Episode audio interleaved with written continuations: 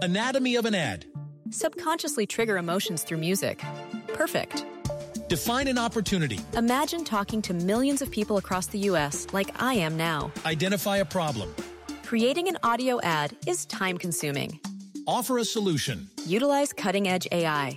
Imagine creating all that in under 30 seconds. Well, we did to create this ad. To learn more about AI in the audio industry, download the white paper from audiostack.ai.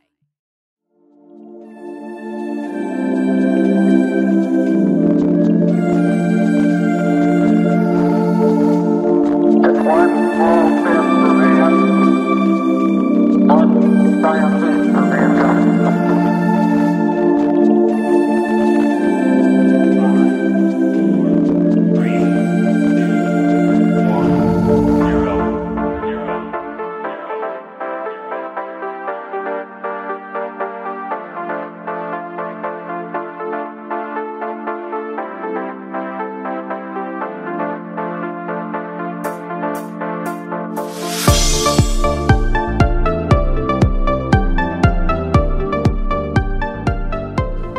Hello, listeners, and welcome to Ohio Mysteries. This is our 10 minute mystery edition, a little slice of intrigue in the middle of your week.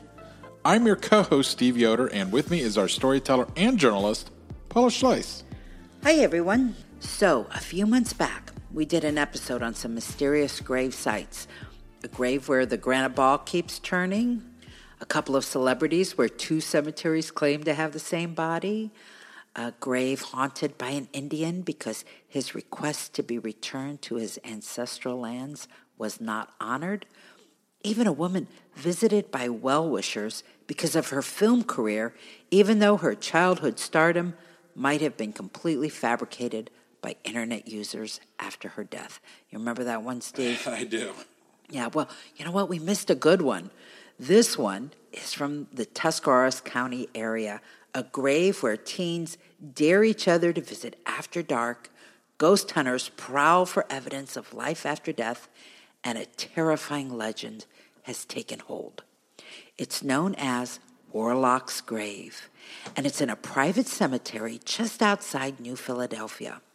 Rehoboth Cemetery was founded in 1836 by local Methodists. It sits on a rise at the intersection of Ridge Road and University Drive, not far from the Kent State University's Tuska campus. It's fenced in, and that's the only way passersby would even know something might be there because its collection of 19th century markers are either flat or have fallen over, making the site almost invisible unless you're actually in it. Ohio Mysteries listener Denise suggested this episode, and I accepted the challenge of looking into the mystery of how a seemingly unremarkable grave grew into a regional myth long after its owner was interred. Okay, I said the grave was unremarkable, but actually, I guess it is a bit distinct.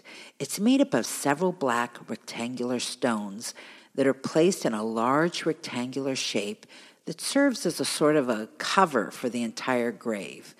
At the head of the formation is a large stone standing about a foot or more higher than the rest. So here's the legend The man buried beneath these stones was a warlock who was decapitated. The legend isn't specific about who did this or how it happened. I can only fill in the blanks and picture some trial or maybe a rush to judgment by torch wielding villagers who did the deed. His hands and feet were also cut off. Again, not explained, but at least in the case of the hands, I suppose it would be because those were the tools of his power. In the legend, the warlock doesn't have a name, he's just the warlock. The tale goes on to explain the grave was once marked with a tablet that explained all of this, but the grave was desecrated. The tablet was broken, and some parts taken, while other pieces were consumed by the ground over the ages. You also won't find anything growing around the grave, the legend says. The ground remains brown year round, and the warlock has company. Down the hill from the grave is an area where some witches are buried, and together the souls of the evil departed keep the cemetery a lively, haunted place. Steve, here's the best part of the story. The warlock's head was encased inside the large stone over his grave. This was done to keep it separated from his body because if the head and body ever reunite, the warlock will return to life and take revenge on the town. That's some Harry Potter stuff. Oh, yeah. As I mentioned, a trip to this grave, it's a rite of passage for area teens, and unfortunately, it appears vandals have had their way with the cemetery. Many stones have been toppled and broken, and clearly someone has had their way with markers that belong to the man's wife and daughter. People have been known to hold seances over the grave or pull out the occasional Ouija board. Others who want the warlock to rise have put candles on the grave. This is because warmth and light have the effect of moving the head closer to the neck. And there are those who would help the warlock reunite his body parts. Warlock's grave is so renowned in the area, it's even listed on geocaching programs. You know what geocaching is, Steve? Uh, no, you know, I think I used to know, but I'm. Well, it's sort of like a real world outdoor treasure, Treasure hunt- hunting okay, game. that's right. Yeah. And so they invite participants to look for specific locations using GPS coordinates. And in some of the programs out there, the Warlock's Grave is an assignment. Especially creative minds have pointed to an abandoned house that is, or at least was, on the same side of the road and a few hundred yards from the grave. I don't know if it still stands, but the yarn is that the warlock killed everyone in that house. So, who is really buried there? Even though the warlock of legend has no name, there is a name for the man interred in this grave. It's Ransom Newton.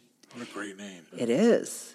He was born in 1809 in Greene, New York, moved to Ohio as a young man, and spent 40 years in Tuscarawas County as a farmer before dying in 1875. So that grave is almost 150 years old. He had two wives. The first, Elizabeth, died when he was about 34 years old, but she had given him six children. He remarried to his second wife, Sarah, and they had nine more children. Far from being a dark arts practitioner, Ransom Newton appears to have been a faithful churchgoer. The history of Tuscarawas County mentions that he even donated the land for Rehoboth Church. That was the church that stood at the same site as the cemetery from 1850 to 1877. I also found Ransom's obituary. I thought it interesting that even in 1875, someone felt compelled to add a final line to it that said, He was much respected by all his neighbors and friends.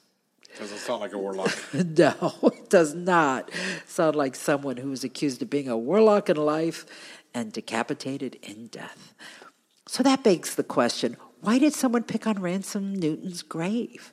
How did the fanciful tale grow over the decades to the point of becoming an Ohio legend, a chapter in any number of ghost books, and an assignment in a geocaching game? Sorry, folks, but this is a true Ohio mystery.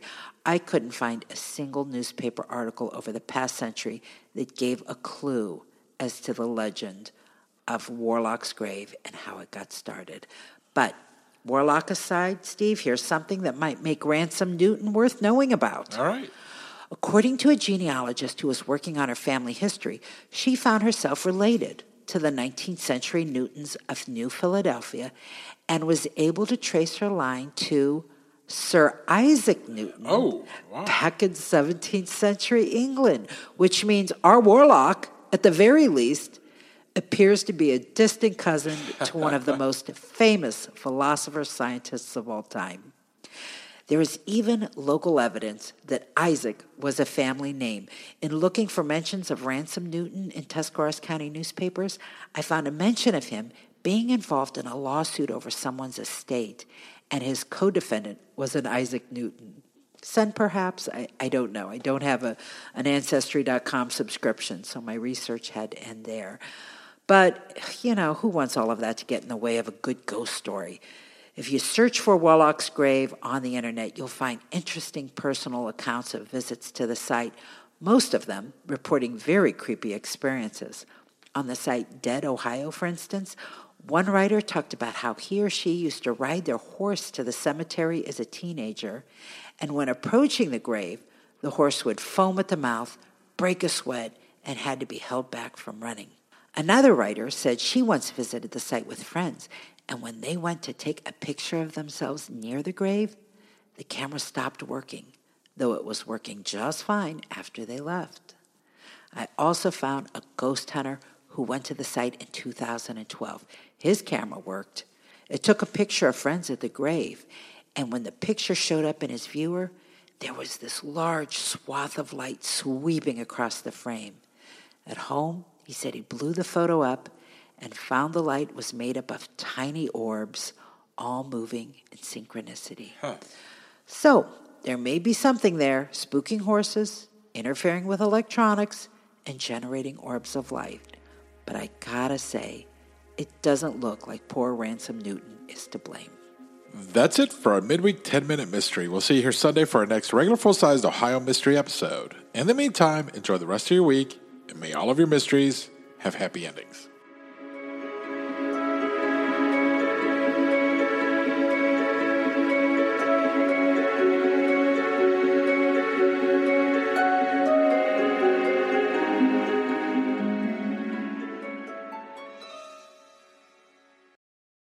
Anatomy of an ad.